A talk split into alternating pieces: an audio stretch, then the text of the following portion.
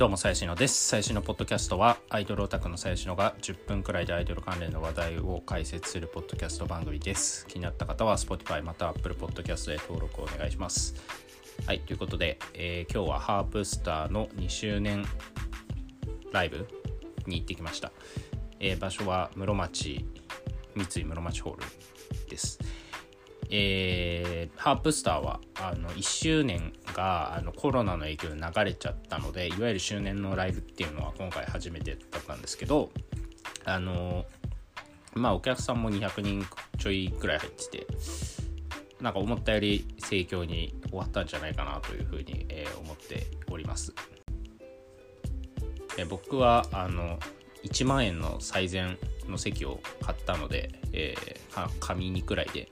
あの見ていたんですが、え1曲目が、えー夢の追いかけっこ」2曲目が「逆さラブ」みたいな割とこう好きな曲でこうスタートを始めてですね。で、まあ、3曲目からもうカバー曲に入って、えー、坂東咲が「ロマンティック浮かれモード」えーその後、えー少女たちを」を4人でやったのかな？初期面4人でやってその後ちょっとわかんないけど AKB だか SK だかの曲をやってでその後スマイレージの「有頂天ラブ」えーっていうのをやってみたいな、まあ、最初そんな感じです。えーまああれですね。坂東咲のロマンティック浮かれモードはえー非常に良かったと。まあ僕もハロータなのですが、えーめちゃめちゃ良かったですね。やっぱうん。なかなかこう地下アイドルで、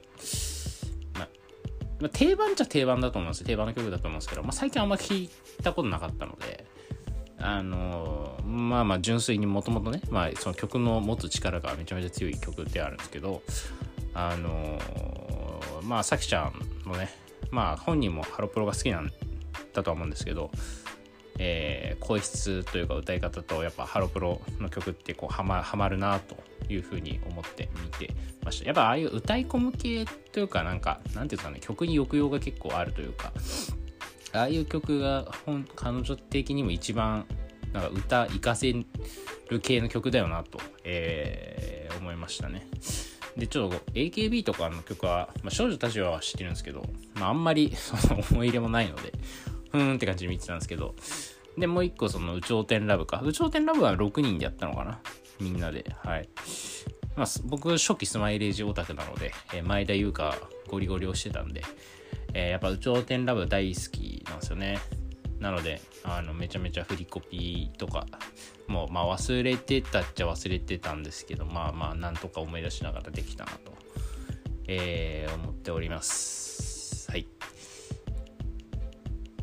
でその後なんかメドレーかな？えー、なんかアンビションクレッシェンドあとなんだ？あの日の言葉とか。で七色のストーリー。5曲くらいをなんか5分くらいキュッとコンパクトにまとめたような感じのメドレー、まあ、ちょっとここだけはあんまり僕は微妙だなって思っちゃったんですけど。まあなんかちょっとまあしょうがないんですけどね。時間の都合上とかあると思うんで。まあでもまあまあ個人的な欲を言うならまあそんな無理やり全曲詰め込まなくてもみたいな。5曲詰め込まなくてもまあ七色のストーリーとかはまあ別に客の評判もいいと思うから別に丸々やればいいし、まあ、まあ2周年だからてんこ盛りにしたいというのは分かりつつも俺やっぱなんか俺あんまその倍速とかメドレーとかあんま好きじゃないんですよ。なんかその曲をないがしろにということでもないんですけどなんかちゃんとやるならちゃんと1曲丸々クオリティの高いものに仕上げてほしいなっていうのがあるのでまあ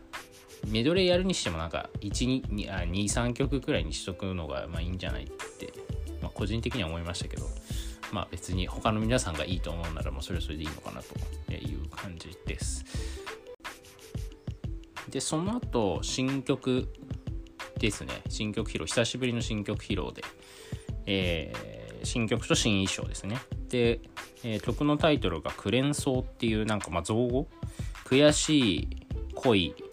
に思うって書いてクレンソーって読むらしいんですけど、えークレンソーですと。まあねこれがね、えー結構良かったですね。なんか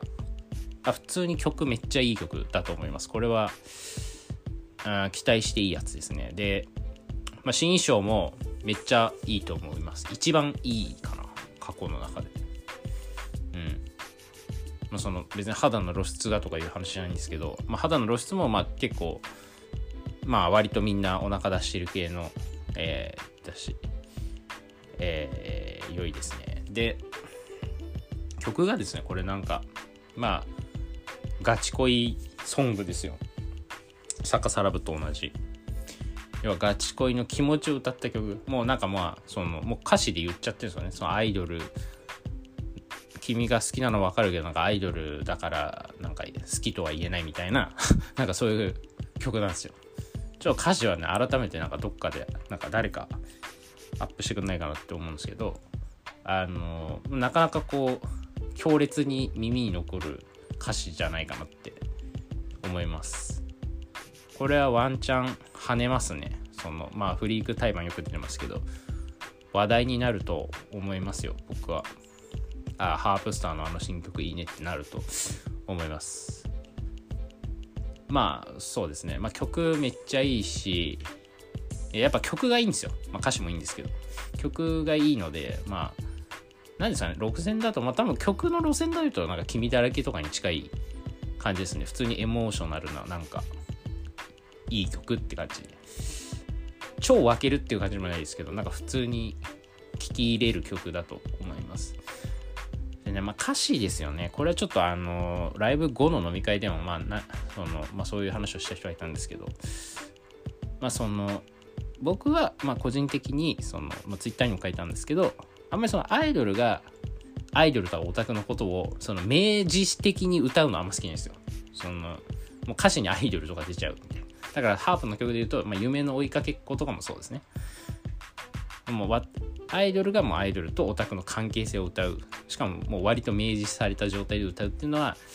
まあ、あんま好きじゃないというか、まあ、これもなんで好きじゃないのかって言われるとちょっと困っちゃうんですけどなんか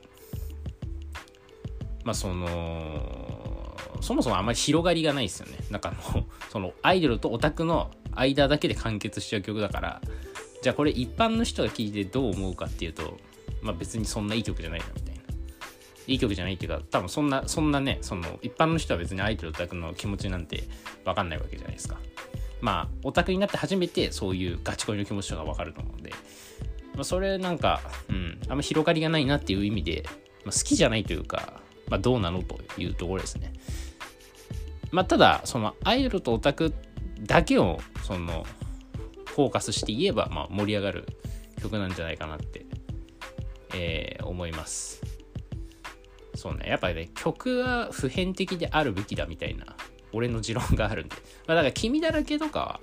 まあ、逆さラブもギリ、その一般の恋愛にもハマるような、あの曲。で、一般の人っていうのはそういうラブソングが、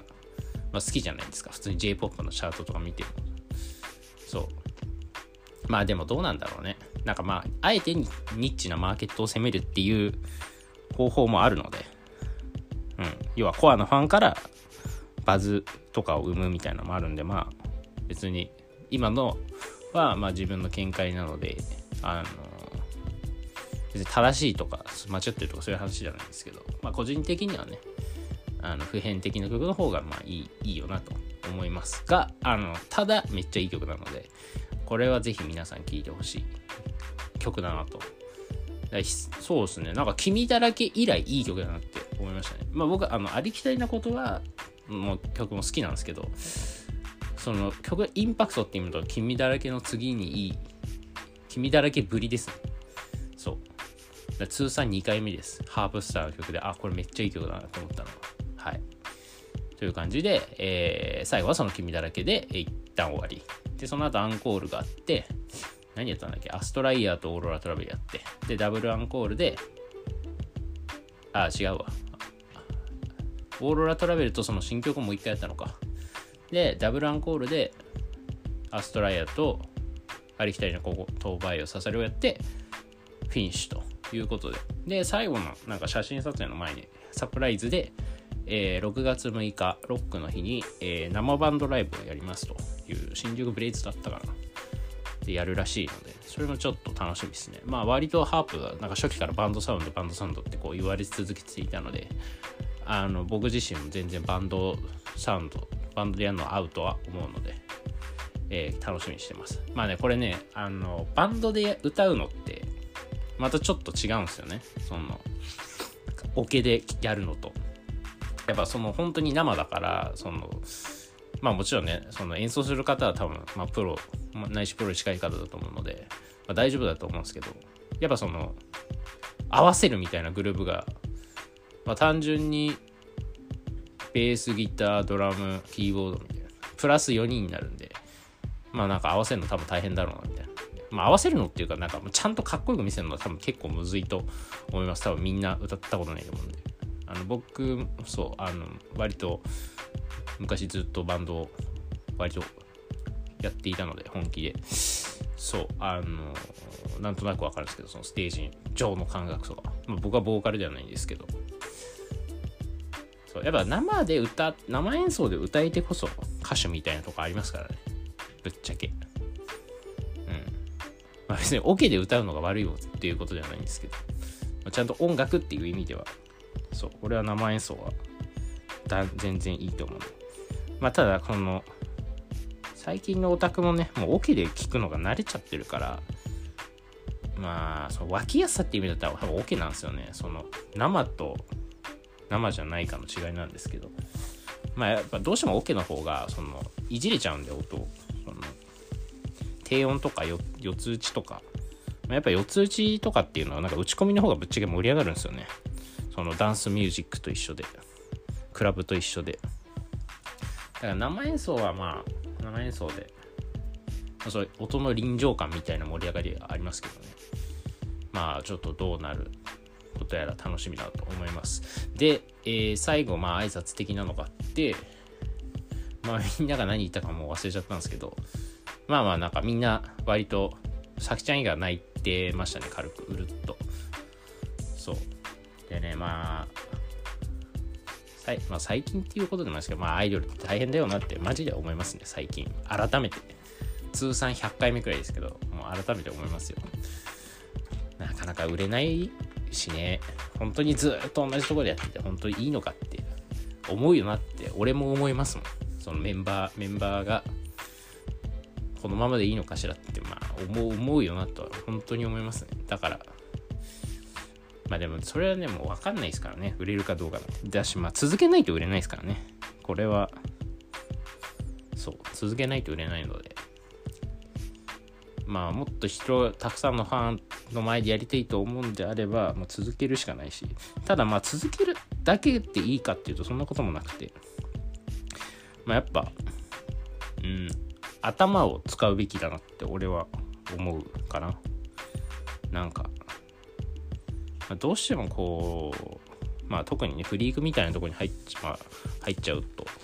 あのまあ流れ作業的になっちゃうんでそのもうライブが組まれてみたいな。とにかく数こなしてみたいな。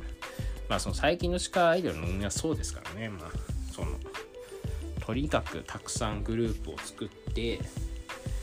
たくさんライブをやって無料とかでもいいから入れてとにかくまあ物販特典会に来てもらってようやくそのお金がマネタイズできるっていうまあ仕組みでもうちょっとそのなんかビジネスモデルが一つ確立されてる感じですよね。うん。だから俺ほんとコロナになって俺減ると思ってたんですよアイドルグループって。なんかライブもそんなできないし客も盛り上がんねえからみたいな。けどまあまあコロナが落ち着いてきたっていうのはありますけど、まあ、最近増えてますかねまた、まあ、俺の体感値ですけど。なんかまあ一通り解散してそのコロナでダメになったとこはダメになって。でまたたくさんアイドルグループが符号が出てきたと。でまあ最近はねそのメジャー系の元メジャー系にいた子たちが地下に降りてきたりとか、まあ、キラホレとかもそうだし、キュルリンとしてとかもそうだし、で、なんか昨日もなんか林田真宏、フェアリーズとか、乃木坂とか、アンジュルムとかモームスとか、元のそのメンバー、あとなぜかタートルレディみたいな、まあなんかちょっとよくわかんないけど、まあそういうグループができたりとか、相笠萌えがプロデュースするグループができたとか、なんかまあそういうちょっと流れがあって、まあ、やっぱそこに人が集まるってことはもう儲かるっていう噂をみんな聞いてそこにやややってきてると思うんでこのコロナでエンタメ業界がダメだって言われても地下アイドルだけはなんかあのグループの数がなんかどんどんできてるなっていう印象なのでやっぱ儲かるんですよね。でまあちょっと一山当てたいみたいなあの人たちがですねアイドル業界に参入してでやっぱアイドルになりたいっていう女の子も結構いたりするんでそこを捕まえて組むとだからまあそうやっぱ近い量にクオリティをね期待しちゃダメなんですねそこまで。まあそれもちろん何人100人に1人とかいい子はいると思いますけど。そんないい子はいるわけないので。あのそう、まあ、そういう中でね。そうそういう中でどうやって売れていくかっていうところに頭を使うべきだなと、まあ、もちろん運営がね一番頭を使うべきだとは思うんですけど。でアイドルの子たちは、まあ、練習あるのみというか。まあ、でも練習も俺ほんとマジで、あの、マジでっていうか、まあでもあんだけライブしてるとね、まあ練習できないだろうなとは思いますけどね、時間がなくて。まあだからそれもどうなんて思うんですけど、まあそれは運営に文句言えっていう話なんですけど。まあ、厳しいっすね。本当になんかどこかで話題にならないと、あの、上には引き上げられないっていう。まあ地道に頑張って、まあファン、増やしていくっていうのは全然ありだとは思うんですけど、まあ、どこかで大風呂敷を広げないとまあむずいよなっていう。チャンスがなかなか巡ってこないよなって思いますね。ひたすらフリーク対バンに出てもまあ増えるとは思うんですけど。そのいわゆるその芸能タレントとして生き残れるレベルで売れるかっていうとまあちょっと話はまた別になってくるんで。まあどうなんですかね。わかんないっす。なんかその辺は。まあとはいえ別になんか最近思うんですけどなんかそのじゃあ何のためにその地下アイドルなんかやるべきなのかみたいな。なんかまあ僕そのねアイドルの子もなんか言ってくるんですよ。たまに。そのなんかまあ売ってくるっていうかなんかたまにモチベ下がってくる子がいるじゃないですか。か今日高さんごさんも言ったんですけど、まあ、女の子だここ波があるみたいな。まあ、たまにそういう時にねあの話に行くと、まあ、そういうなんかそういうやめるやめないだのみたいな話になるんですけどなんかその最近思うのがじゃそのなんか流れ作業とかみたいなそのアイドル地下アイドルの活動の中で何を目的にやればいいのかなってちょっと考えたんですよ。でも結局だからその辞めた後にそのアイドル辞めた後についてきてくれるファンを作るっていうところなんじゃないのって思いましたね。結局は。まあ、それはグループでね、ファン作ることも大事だし、俺はグループのファンを増やしてほしいですけど、基本的には。ですけど、まあ、その個人っていうところにフォーカスした時に、やっぱ、まあね、今後もその一般人じゃなくて、まあ、芸能的なことをやり続けたいのであれば、グループを辞めても自分のことを好きでいてくれるファンをゲットするために頭を使ってほしいなって思います。まあ、そこはだから結局運営はできないからね。運営はそのグループの運営はできるけど、まあ、地下アイドルの事務所なんて別に個人のタレントをマネージするわけじゃないので、そう、だからまあ、そうだね。その辺の自分のファンもちゃんと捕まえておかないと、結局、まあね、そのスッて一般人戻れたら全然いいと思うんですけど、やっぱみんな戻ってくるんですよ。なんか知らんけど。そう、アイドルとかね、タレントとか YouTuber とかインスタとかね、まあ、戻ってきてさ、まあ小銭を稼ぐんですよね。それもまあいいんですけど、人の、人のその金の稼ぎにどうこういう筋合いは1ミリもないとは思うんですけども。まあでも、うーん、そう、なんか最近また闇金牛島くんを読んでるんですけど、急に話変わるんですけど、いや、闇金牛島くんとか読むとね、本当俺、あれ、アイドル全員読んだ方がいいと思うんですけど、マジでその、なんだろうな、その、八木牛島くんってやっぱその、風俗嬢とか、まあそういう子がこうお金借りに来るんですけどやっぱその承認欲求とかそのギャンブル性とか、まあ、そういうのだと切っても話せないですよね。でもだしまあやっぱその人気とかでその風俗嬢の中でその人気順とかですまあ、結構アイドルに まあちょっとアイドルと一緒にするのはどうかっていう問題はあるんですけど、まあ、ちょっとアイドルに近いんですよ。やっぱねそうだからそのなんていうの？あこれは決してちょっと語弊があるとは思わない語弊があるかもしれないですけどそのまあチートっちゃチートなんですよ。その、まあ、アイドルやめてそのアイドル時代のファンから、まあ、お金を稼ぐっていうのはまあもちろんその大変な部分はあるよ。僕が知らない大変な部分はあると思うんですがまあ割とそのねオタクってそのバカじゃないですか。だから普通にさアイドル辞めた一般人のオンリー5にお金を払うんですよ。とかアイドル辞めて一般人のイベントに行ってイベントに課金してチェキとか取るんですよ。これマジでこう本当意味がわからないというかいや一般人やでみたいな。そうになるんですけどまあ実際それに払うオタクがお金を払うオタクがいるんで、まあ、アイドル元アイドルの子もそういうのやっちゃうと。やっぱねそれをやっちゃうとねやっぱ一般人にはまあ戻れんのですよ。マジで。もう本当に結婚するしかないんですよね。結婚して仕事を辞めるしかなくてそのそういう稼ぎ方に慣れちゃうとそう、本当に戻れないから、俺はね、まあ、ちょっとごめんなさい、なんか今日は2周年ワンマンの話をしたいんですけど、なんでこんな話になってるのかちょっと自分でもわかんないんですけど、ちょっと今夜中の4時なので許してほしいんですけど、あのー、もうやめるならもうスッてやめた方が本当にいいと思う。なんか、もう二度とやらないくらいのテンションで、あのー、やめた方がいいんじゃないかなみたいな。本当にそうそうさっき牛島君の中でもやっぱ出てくるんですよ。その風俗ってまあ儲かるじゃないですか。キャキャバクラとか。普通の仕事よりまあねそのまあ若さを切り売りじゃないですけどやってるわけじゃないですか。いやねそれをやっちゃうと本当に20代後半30代。まあちょっとなかなか普通の仕事で働くのがバババカしくなっちゃうんで。で、まあ、それはまだいいんですけど、なんかその、それでやっぱメンタルやられるんですよね。なんか、その、ちゃんとその、確固たる自分があればいいですけど、その、だんだんそういうことでお金を稼げなくなって、あ、自分って価値ないのかなってやっぱなっちゃうんで、あの、ほんとやめるときはね、みんな吸って俺はやめた方がいいかなと、えー、思います。まあ、とはいえね、まあ、その最近、別になんかそのいろんな働き方もあっていいと思うので あの矛盾したことを言うようですけど、まあ、とはいえ、まあ、別になんか俺はそのライバーとかインスタで案件をやるとかまあ別にいいやるのは全然いいと思うんですけどまあでもそれも要は上上には上がいるというか、まあ、ちゃんとやってる人たちとそのと同じ土俵で戦うのはなかなか難しいですからねやっぱ。インスタやってても別に数千人とかでいても最初はいいかもしれないけど、まあ、当然若い子はバカバカ出てる若くて可愛くて肌を見せられる子が出てきたらそのお役御免になっちゃうのでどうしても。まあだからねそう。なんかそういう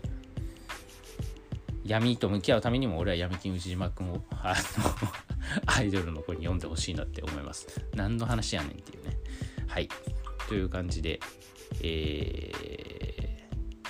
今日は2周年ライブ、えー、皆さんお疲れ様でしたと。いや、ほんとね、あの、いいライブでしたよ、マジで。あの、今だったら取ってつけるように言う、取ってつけてる感じですけど、あの、本当にいいものを見させていただいたなという感想ですね、マジで。ハープスターなんだかんだ、まあ、途中行かなかった時期がありあるとはいえ、あの割ともう2年もねこんな通うってことは最初思ってなかったしまあ今日なんかその初期の本当に一番最初の衣装みたいに来た時にああもうこんなそうだ昔こんな衣装着てたなとかなんか思ったしまあ本当いろいろあるよなと思いながら見てましたまあよくはなってるんでねまあこっからちょっとやっぱいい意味で期待を裏切ってほしいんでなんか僕はそのやっぱルーティンにならないでほしいなとは思いますね。そう、ライブが。だから常になんか新しい、なんか学校の先生みたいなこと言うけど、なんか常に新しいことにちょほんとトライして、なんかオタクをいい意味で裏切ってくれれば多分、その今のファンも飽きずに見られるんじゃないかなみたいな。今日高砂とか言ってたけどさ、高砂だっけ寺田だっけ忘れたけど、まあその今いるファンもちゃんと3周年、あ、寺田か、3周年まで残ってくれるといいなみたいな言ってたんですけどまあそれは本当自分たちがねやっぱ新しいことにととチャレンジしていかないとまあやっぱ飽きますからね。本当に。そうこれもう本当俺アイドルの子に言いたいんですけどマジで地下アイドルのオタクってマジで堅実というか思いますよ。あんな通ってくれるオタクいるんだっていう、ね、毎回毎回。ほぼ同じみたいな台湾でほぼ同じみたいな瀬戸りのほぼ同じみたいなライブを見せられてもうほんとすげえなって思いますよ。俺見られないですもんそんな同じライブを何回も。大体おかしいんですよ。なんかライブってそのたまにやるから非日常を味わえるんですけどもう特にフリークなんてもう非日常もクソもないですからもうあれがなんか日常みたいになっちゃって。それをねやっぱ毎回見続けてる俺近いのとかマジで尊敬しますね。絶対俺は無理っすね。そんな毎回毎回ライブに見るのは。そう。だからそういうなんかちょっと異常な環境でまず自分たちはライブをしてるんだっていうのを、まあ、自覚した方がいいですね。一般のお客さん普通の人はねライブなんて年1回行ったらいい方なんですよ。そう。そういうもものなので。そう。まあだからやっぱそう。そのルーティンにならないでっていうのもそうだしまあ目の前の客ばかり見れるのもちょっと危ないかなって。いや俺は本当目の前の客の人なので。あの見てほしいんですけどまあでもそこばっか見せてもちょっと先はないなっていう感じなので。はい。あの頑張っていただければなと思います。はい。ではまた次回、えー、おやすみなさい。